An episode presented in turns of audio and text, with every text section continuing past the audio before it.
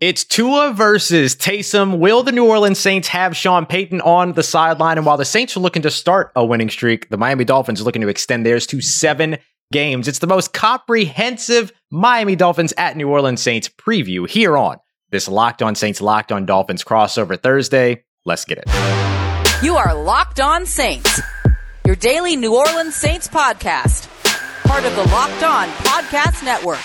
Your team every day.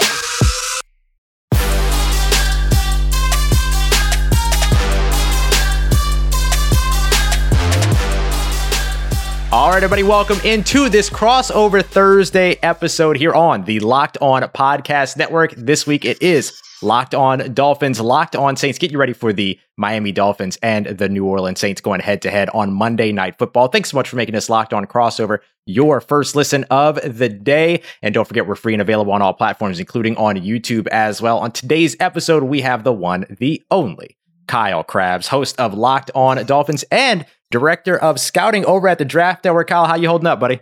Man, don't put that kind of pressure on me saying the one and only or anything like that. I'm just pumped to come on and talk a little ball. We get an extra day for the game, which that yeah. kind of stinks. But hey, this is a nice bridge for uh, Dolphins and Saints fans to kind of get through uh, the Mon or the Sunday lull and the the Monday doldrums next week. Absolutely, absolutely. Follow Kyle on Twitter at grinding the tape, and of course, I am Ross Jackson, host of Locked On Saints at Ross Jackson Nola. Thanks again, everybody, for tuning in. So we're gonna dive right in here and be able to go through. Uh, Kyle's got some questions for me about the Saints. I've got some questions for Kyle about the Dolphins, and then we'll get into what wins look like for both of these teams, and of course, get you all the betting lines and everything you need on this matchup as well. So, Kyle. The uh, Miami Dolphins visiting the New Orleans Saints. So why don't we kick it over to you and we'll get started here with our crossover Thursday? Yeah, sure. Uh, I think obviously the the big headline for New Orleans coming into this week from my perspective, an outsider's perspective, is mm-hmm. y'all just shut out Tom Brady for the first time since the Dolphins did it when Nick oh, Saban was the head coach never in 2006. so I guess my primary question for you is this is a seven and seven Saints football team, and what a hallmark victory you now have to kind of as you push into December, be able to point to and say, this is what we're capable of. And mm-hmm. I know that the Saints and Bucs with Tom Brady kind of have this weird thing going on in the regular season where the Saints have a lot of success against Tom Brady and the Bucs in the regular season. So my question for you is what was it about the game last week that allowed the script to go the way that it did versus what the Saints season has looked like with this team coming into Monday Night Football at seven and seven? Yeah, look, I think that's a great question, and I think for any Miami Dolphins fans that either missed that game or didn't get a chance to watch it, to definitely go back and check it out because what the Saints did on defense is really the story in this one because they did a lot of things they haven't done so far this season, specifically in terms of the pressure packages on the defensive line, or I guess you could say within the front seven. A lot of interior stunts, a lot of stunting from inside to out, from outside to inside as well. Uh, had you know defensive tackles running the arc to get to become edge rushers with linebackers blitzing up the middle and then defensive ends dropping into coverage. I mean, they did a lot of exotic looks and a lot of things that they haven't done so far this season. So the question around that is how much of that do they continue to utilize throughout the rest of the season? How much of those just created tendencies that they'll look to break later? And what does it mean for guys like Cam Jordan, who you know missed that New York Jets win? Uh, he was on the uh, COVID protocols during that time. Now he comes back into this game, has two sacks, becomes the NFC defensive player of the week, forces a fumble. Is he going to be able to continue that momentum after a slow start to the season? So the big thing here is going to be watching how this New Orleans Saints defense continues to uh, kind of shape up what it looks like in terms of a, uh, a pass rushing team. Yeah, and when I look at the other side of the ball, and obviously a couple of field goals got the job done against Tampa Bay this past week, but um, Miami's offense isn't necessarily a strong suit either. But I, I look at the depth chart for New Orleans, and I understand that we're missing some pretty significant pieces versus mm-hmm. week one, right? Yep. Uh, so I just kind of wanted a snapshot update from you as far as Michael Thomas. I know he's on PUP and Jameis Winston's out for the year, but you know, I, I know guys like Terron Armstead and Ryan Ramczyk, their availability has not been something that's been consistent over the past month or so. So, uh, what's the health status? A lot of these guys on the offensive side of the ball for the Saints coming into this game. Yeah, the, the two big names to watch on the offensive side are those uh, very offensive linemen, Terron Armstead and Ryan Ramczyk. This team runs the ball much more efficiently when Terron Armstead is on the field. We saw the impact of having him there going up against the Jets uh, just a couple of weeks ago now when Alvin Kamara went, you know, over 100 total yards in, in that one. He Terron Armstead is just one of those guys that is so athletic, so uh, just unprecedented in terms of what he's able to do from that position, right? And him leading the way, not only for Alvin Kamara, but also for Taysom Hill, becomes vitally important. They love to run to that left side. They ran 16 times towards Terron Armstead, only eight times the opposite direction with Terron Armstead in and Ryan Ramczyk out. Getting the balance back in that run game in terms of the diversity of where what they're able to run and where they're able to run would be key going into this matchup up against the Miami Dolphins run defense that efficiency wise is 22nd in the NFL in terms of EPA per rush, but is still a team that doesn't give up a ton on the ground. They're not one of the weakest teams uh, across the NFL when it comes to that area of the game. So the Saints offensive line getting healthier would be a big benefit for them. Yeah, and that, that Dolphins defense has shown a lot more life since I believe since week 5 mm-hmm. They haven't allowed more than 102 cumulative yards to a team. Yeah, uh, rushing in a single game. And I know Baltimore was uh, they came in and under Lamar Jackson they had uh, like 40 something times gotten yeah. over 100 and only two or three times hadn't. And Miami managed to hold them under 100 yards. So uh, it, it's really been a fascinating tale of, of two halves of the season for Miami thus far. But Ross, as I, I look at uh, the quarterback matchup here mm-hmm. between mm-hmm. these two, and you alluded to it in the open, you know, Tua versus Taysom and uh, Taysom Hill's opportunities to try to prove some of the hype that Sean Payton has provided for him mm-hmm. As a, a, quarterback, not just a player who can do a lot of things, but as an actual quarterback. Uh, hasn't had a lot of help this year when you consider Michael Thomas is out. So I guess my question for you is in the passing game.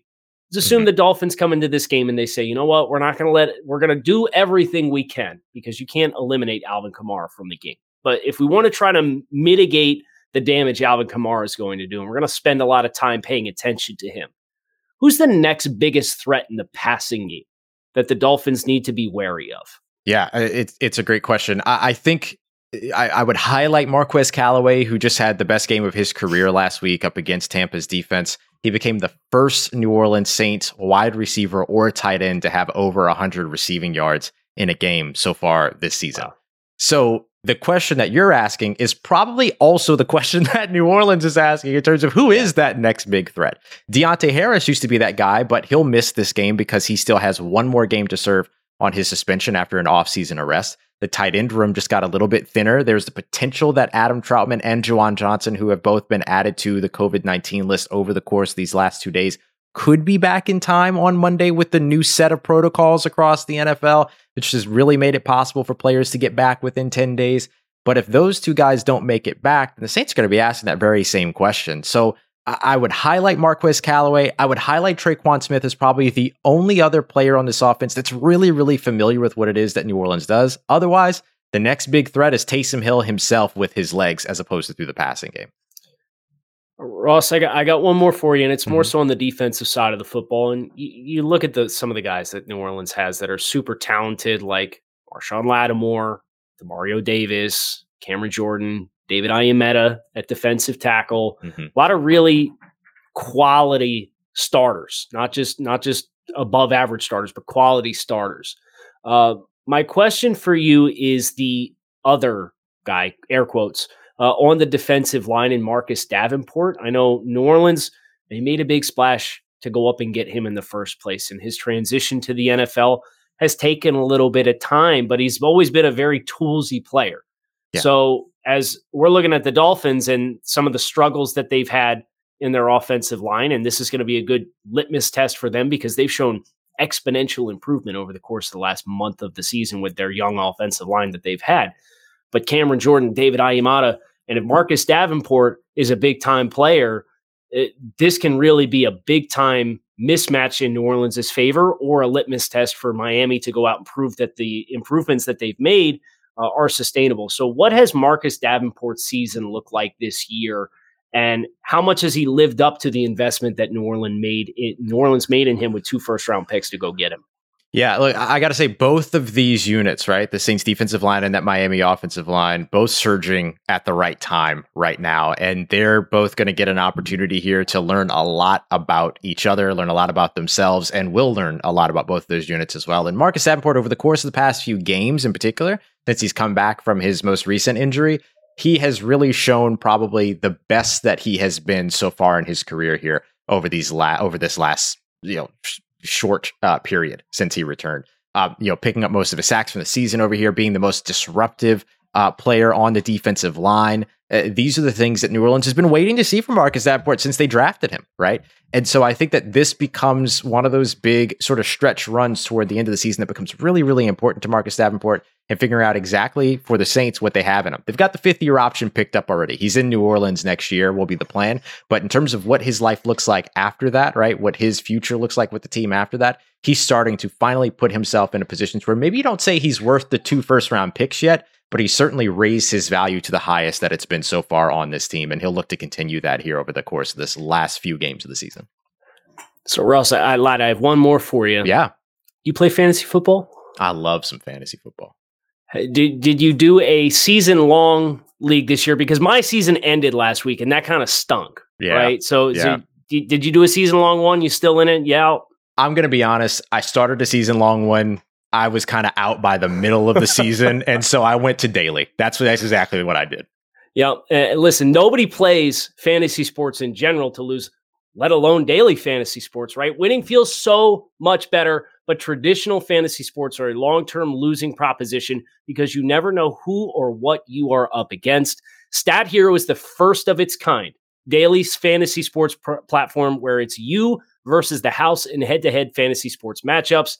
Winner takes all. Here's the crazy part Stat Hero shows you their lineups before you play, and you can handpick the team you want to face one on one. This never before seen innovation in fantasy sports and sports betting is a hybrid that Stat Hero players are clocking odds that are over four times better in because you don't have to compete against thousands of experts or unknowns. Stat Hero puts you in control of your own fate. With Stat Hero, you control the stakes. You decide how much you're going to play for, and Stat Hero has no choice but to take it because they're daring you to beat them.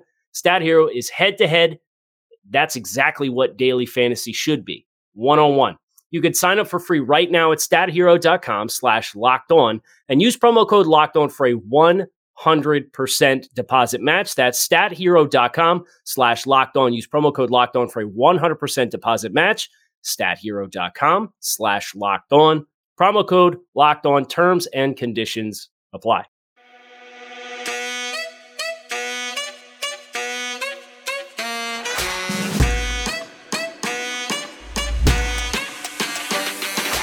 All right, everybody, continuing on with this locked on crossover Thursday. Kyle Crabbs locked on Dolphins, Ross Jackson locked on Saints here. Uh, Kyle Crabbs, honestly, with the, I think, maybe possibly the front runner for best show logo on the entire network. That thing Yeah. is clean.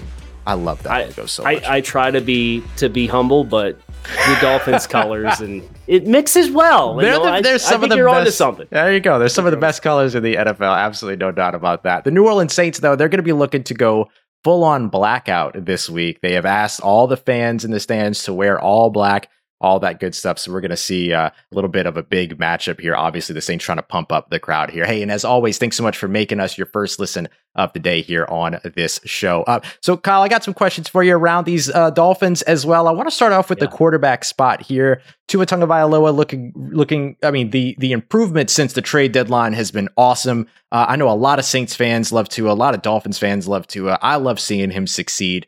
What is it that they have changed around this offense since that trade deadline that has worked in his advantage to really help spice him up a little bit? And how much of that do you expect them to continue against this New Orleans defense? So I think what they've done is they've found a way, some unorthodox ways, I should say, to to bring some balance to their RPO concepts. Mhm. Where in the first month of the season and the first game against New England, and then he got hurt in the second possession against Buffalo, and then he was on IR and missed three games, and then came back against Jacksonville, and you know, they had three rough games, and but Tua played reasonably well against bad defenses in Jacksonville and Atlanta before another date with Buffalo, which is a guaranteed L on the Dolphins roster with the way things have been the last four years or so. Mm-hmm. Uh, but then the trade deadline came, and Tua missed the start against the Texans, came in the second half on prime time again, on Thursday Night Football against Baltimore, and was really a catalyst. And it was then that they, it seemed as though they found the ability to mix in some shots mm-hmm. with their RPO game. They started getting more jet motion involved in the backfield. So there's there's more motion and guys running away from leverage and carrying momentum at the snap. And that jet motion with Albert Wilson or Jaylen Waddle has turned into a lot of wheel routes out of jet motion. And they'll run a slant with that. They'll run spot concept with that. Mm-hmm. They'll do three levels stretched out. They're they're trying to flood zones where they're they've got a receiver on the line of scrimmage and he's going vertical and that wheel's coming behind it and they're trying to put that guy in a bind. There's a lot of things that they're doing that you don't usually see with RPOs at the NFL level because offensive linemen only have one yard to work with right. as far as being able to climb up field before they're an illegal man downfield. And because they're blocking run a lot of the time, you don't have a lot of time to let deeper stuff develop down the field. Mm-hmm. So Miami's counter is they're moving the pocket a lot. They they're you know they're they're going with inside zone or wide zone, and Tua is rolling out to the same side as that jet motion, mm-hmm. and it mm-hmm. kind of turns into a half field read, but he's moving away from the unblocked defender on the backside because they're blocking run. And the balance that they've been able to strike with that on top of some max protect play action passing that they've gotten into, mm-hmm. Plus the improvements themselves on the offensive line, has really kind of come together to allow them to, I think, realize what their vision for the offense was going to be this entire time. Mm-hmm. But when Tua goes on IR and misses effectively the first for the first five games of the season, and Jacoby Brissett's not running those kinds of concepts because they dropped all that stuff when he was in the game. I think now you're kind of seeing what they probably hoped it was going to look like around the midseason point before Tua got hurt. Yeah. That makes a ton of sense. I mean, a lot of those things are the things that you would love to see New Orleans try doing with Taysom Hill. So it'll be interesting to see how much these two offenses being able to be seen back to back uh, and what that actually ends up looking like and how New Orleans ends up trying to implement some of those same things, moving the pocket, all of that. But we'll talk about more of that in terms of what wins look like as we get to that yeah. uh, here in just a little bit. Uh, next up, I want to talk about the run game. Duke Johnson finally getting some love in this Miami yeah. Dolphins offense. What was that like for you to see? And you know, how concerned should Saints fans be who you know really lean on this New Orleans Saints run game quite a bit? So here's the stat about the Duke Johnson game against the Jets that mm-hmm. is just like that's so Dolphins, and that's a phrase Dolphins fans will resonate with very, very well. Duke Johnson is the first, according to Elias, is the first Miami Dolphins running back to rush for 100 yards in his first career start with the team since Ricky Williams in 2002. Very familiar with that guy. He's also the first Miami Dolphins running back to rush for 100 yards against an AFC East opponent since Ronnie Brown did it in like 2010. So if you want any kind of context about how tough the sledding's been for running the football in Miami for forever, this is as there good of back to back on statistics as I can possibly draw up. But I'll say this um, Miami's offensive line is better blocking in the running game than they are in pass pro um, because they've got athletic heavy hitters inside. The return of Michael Deiter off of IR, and he looked really good when the season first started. And he had a foot injury and went on IR, and he missed about half the year. Mm-hmm. And he came back, and his return pairing with Austin Jackson, who was drafted in the top 20 to play tackle.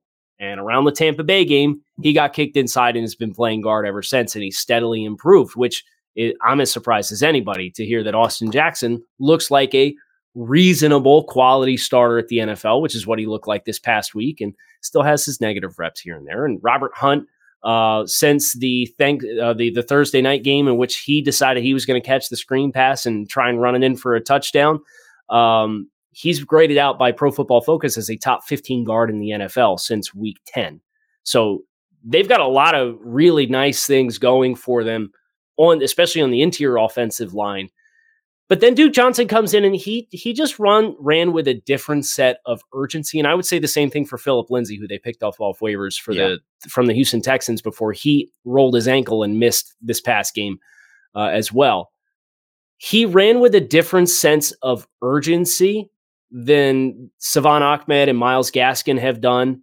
And like he ran like he had something to prove. Mm-hmm. And I think that energy and kind of that chip on his shoulder from a rushing style perspective, he had more yards after contact than any other running back in the league last week. Yeah. So I understand it's the Jets, but at the same time, like you got to have a little juice to you. And I think Duke brought that this past weekend.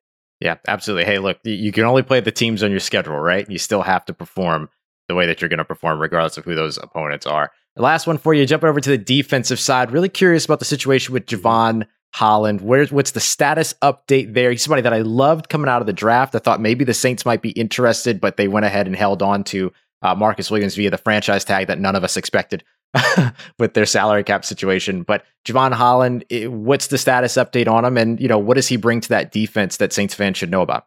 So the lace, latest update that we had um, with Jevon Holland came mm-hmm. on Wednesday from Brian Flores uh, that he was still on the COVID list, mm-hmm. uh, or he had still not cleared COVID protocols. Sure. Um, it's confusing because he was removed off the list on Saturday before the Jets game, and then was named inactive and didn't play, and he's still not pro- practicing because he still has not cleared uh, those protocols. So. Mm-hmm I don't really know the full details or specifics of what's going on.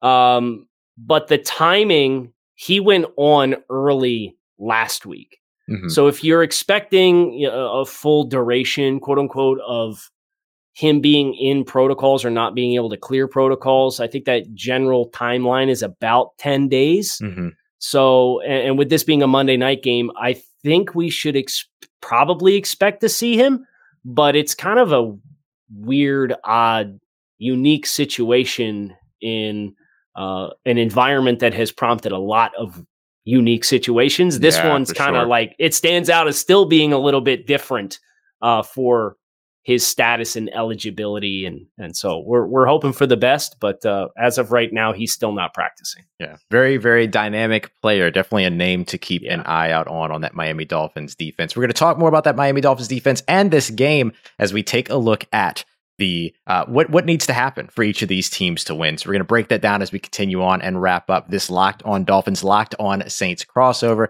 But before we get to that, yeah, we talked a little bit about fantasy football, but maybe we should talk a little bit about the uh, turning fantasy into reality, right? Kyle, we are less than 100 days away from Super Bowl 56 at SoFi Stadium in Los Angeles. Can you believe it that we're already right here? No, like we're this close? I can't. It's wild. Uh, and the best thing about this is that the official hospitality partner of the NFL on location is going to be the only place that can help set you up for a once in a lifetime Super Bowl ticket as well as an experience package and you get to select your exact seat. So none of those situations where you you you buy some kind of you know big package just already put together for you and then they stick you up in the nosebleeds or you have these obstructed views or anything like that. You pick the seats that you're actually going to sit in, and then you get to choose from all these elite experiences as well, including exclusive pre game celebrations with NFL legends, five star Los Angeles hotels, and food prepared by the great Wolfgang Puck. That's pretty dope. Uh, you can visit onlocationexp.com slash SB56 for more information or simply search Super Bowl on location. Once again, that's onlocationexp.com slash SB56 or search Super Bowl on location. And I want to go ahead and take a look at the odds for this matchup right now. The Saints favorite at home minus three. Over under is set at just 38. Pretty low scoring mm. affair expected for this one. Um, and that might be one of the lowest actually that the Saints have had in the last 15 years. I think it's the third lowest in the last I'm 15 years. Kind of crazy. Yeah, I think I'm, I'm looking the at the yeah, I think I'm looking at the over here. And if you want to bet the over on this one, or anything else around this matchup, the NFL, the NBA, NHL, whatever it is that you're into, best place to head over to is going to be over at betonline.ag because betonline remains your number one spot for all the sports action this season. Easiest, fastest, best place to place all of your bets. You can head over to the new website or you can check it out on your mobile device and sign up today. And if you're a new customer, you can get a 50% welcome bonus. So you put down $100, get an extra $50 on top of that to help swell that bankroll a little bit. raise that bag a little bit. All you have to do is use the promo code locked on, L O C K E D O N, to receive that bonus. Once again, that's promo code locked on. That's over at Bet Online, where the game starts.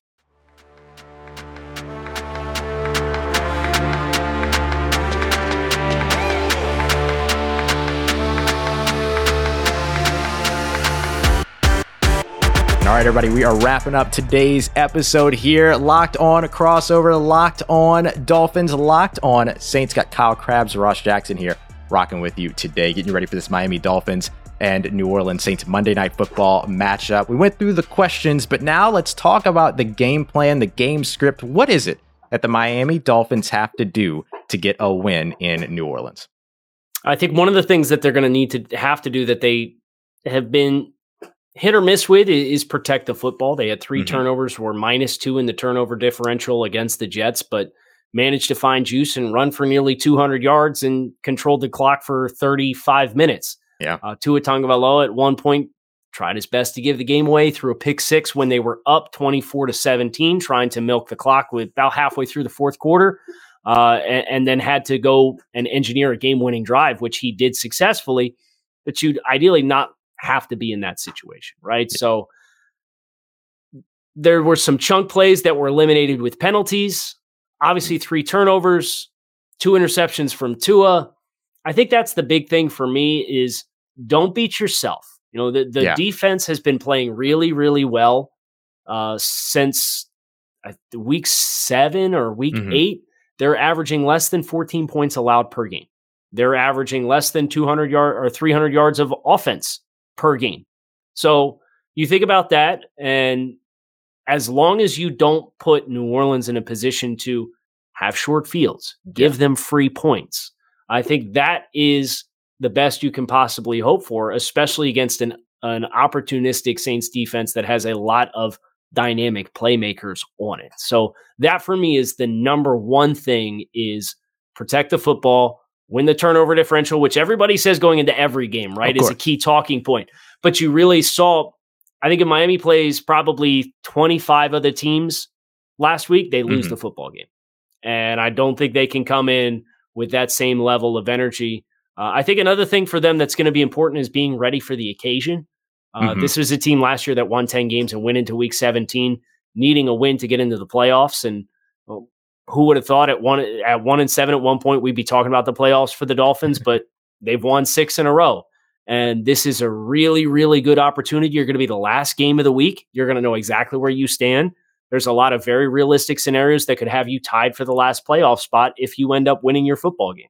Yeah. So remember what it felt like to fall short last last year when you won 10 games and still missed the playoffs.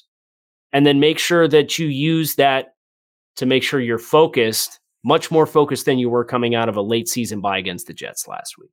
Yeah, I think that uh, uh, uh, it's funny how much that sounds like what the Saints had to do last week to beat Tampa Bay. Right? It mm. was the idea of ball control, not turning the ball over, don't give up the short field, all of that.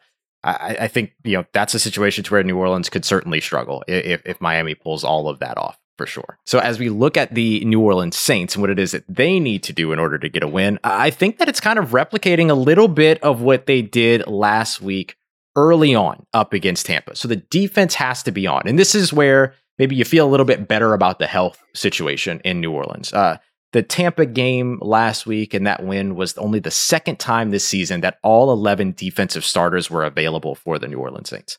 And that's the way that they were able to turn around and play. So I think if you, depending upon the health rolling into this game, right up against Miami, if they can keep that health there, I think that becomes a big piece to what it is that the New Orleans Saints have to do to be effective and to get this win. On the defensive side, what the Saints love to do on the defensive line is they kind of play hockey. And what I mean by that is that they'll switch out the entire line. They'll throw four new, three new defensive linemen out there play to play and then end up ending on third downs in these NASCAR packages or with three edge rushers effectively rushing. If Carl Granderson and Cam Jordan on the edge, they'll move Marcus Davenport inside and then they have David Onyemata there. And that has been sort of the key. And that was a key recipe for them in terms of the success that they found against Tampa last week. So I expect to see more of that. What we didn't see last week that I think the Saints will probably employ here, especially with Tua's blind side being the opposite side from what New Orleans is usually accustomed to is blitzing CJ Gardner Johnson out of the slot. Now we know CJ Gardner Johnson is the player that can just kind of make anybody mad, but he's also mm-hmm. a very good player on the field too. In particular, his ability to be a pursuit player. So I look at that as being a big key for them. Uh, Marcus Williams has to take away those big shot plays that get matched into those RPOs, which is going to be a little bit challenging because he's very aggressive in the run game as well. So he could very easily be sucked down or sucked into some of those plays and then give up something over the top. He's been phenomenal so far this season. He's going to have to keep that up. And that's going to be part of what Demario Davis's responsibilities are in terms of setting all these guys up, right? The stars that you mentioned, these guys that play extremely well on the Saints defensive side, they all have to show up for this one and they have to show up big. The other piece over on the offensive side is how much can you move Taysom Hill around? There wasn't a lot of moving Taysom Hill around last week, but also Sean Payton wasn't calling the plays. Sean Payton wasn't making the decisions, right? It was a combination of Dennis Allen and Pete Carmichael while Sean was out. So if Sean Payton is back in this game, expect to see the pocket move a lot. Expect to see a lot of one read options coming from uh, in the passing game to where you're looking at these levels concepts. If the linebacker does this, then you do this. If the linebacker does that, then you do that. And if it's not there, then run. That's what a lot of this is going to be. How quickly can you make Taysom Hill make the decision to just pull it down and do what it is that makes him special and utilize his legs? And so expect to see the Saints really try to dominate on the ground in this one to A, protect the ball, right? Which we saw them do extremely well last week. And then B, also lean into what has worked for them so far this season because the passing game has been inconsistent, but the run game, when they can get it going, it definitely works. And obviously, some of that comes down to health and safety and all that in terms of who's going to be available. But if the New Orleans Saints can do that, if they can limit the turnovers, if they can run the ball, play a little bit of ball control, and if they can keep that exotic pass rush showing up, keeping that those defensive line, keeping that defensive line fresh, and then try to make Tua as uncomfortable as possible, that's what can get them a win on Monday. Really looking forward to seeing which one checks the most bullet points who does the uh, ball security trick since that's mm-hmm. something we both referenced as yep. well and uh, I agree with you. I think Miami making sure they're winning on first down is also going to be important to, oh, yeah. to stay out of those third third and long. And same thing for New Orleans, right? Because Miami gets very exotic. They like their 5-0 pressure package and mugged yeah. up linebackers and cover zero where they're playing catch coverage on the back end and they're sending the house at you. But next thing you know, they're dropping three guys off the mm-hmm. same side and uh, winning first down, I think, is a, another mutual bullet point between these two teams. Yeah, for sure. And honestly, I'm gonna, I'm gonna just be a thousand percent honest with you. New Orleans converting on third downs, period, would just be great to see. Because there's not been a lot of they haven't had a game this season to where they've converted more than six third downs in a single game. So been a little shaky for them in that area. Well, so the good news, everybody knows where you can tune in and find out. This is Monday night football. We hope you enjoyed this crossover here on the Locked On Network. We don't just say your team every day, we live it, which is why we had a chance to link up Locked On Dolphins, myself, Kyle Crabbs, with Ross Jackson, uh, with Locked On Saints. We hope you guys enjoyed the conversation. We hope you guys enjoy the weekend of football ahead and hang in there. Monday night will be here before you know it.